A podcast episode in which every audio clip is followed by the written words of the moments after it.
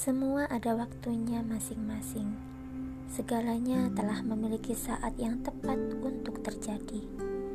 Kita telah mampu menikah, tapi ternyata Allah menginginkan yang lain. Kita harus menunggu. Ini bukan Allah tidak adil. Ketahuilah bahwa kenikmatan itu milik Allah. Dia sangat tahu kapan waktu yang tepat bagi kita untuk menyesap kenikmatannya.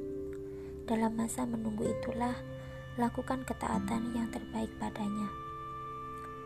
Masa penantian benar-benar menguji ketaatan kita kepada Allah.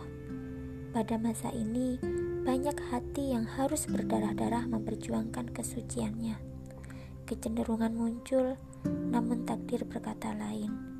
Jika ketaatan kita lemah, maka kita akan terjatuh di lubang kemaksiatan.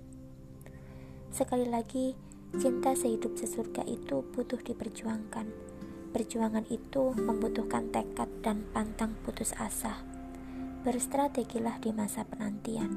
Terus berkarya, memperbaiki diri, memantaskan diri, memampukan diri hingga Allah memilih kita. Saat itu tiba, maka sebenarnya Allah sedang menyuguhkan kenikmatan pernikahan dengan keberkahannya. Taat padanya akan berbuah berkah. Bukankah keberkahannya adalah nikmat yang sesungguhnya?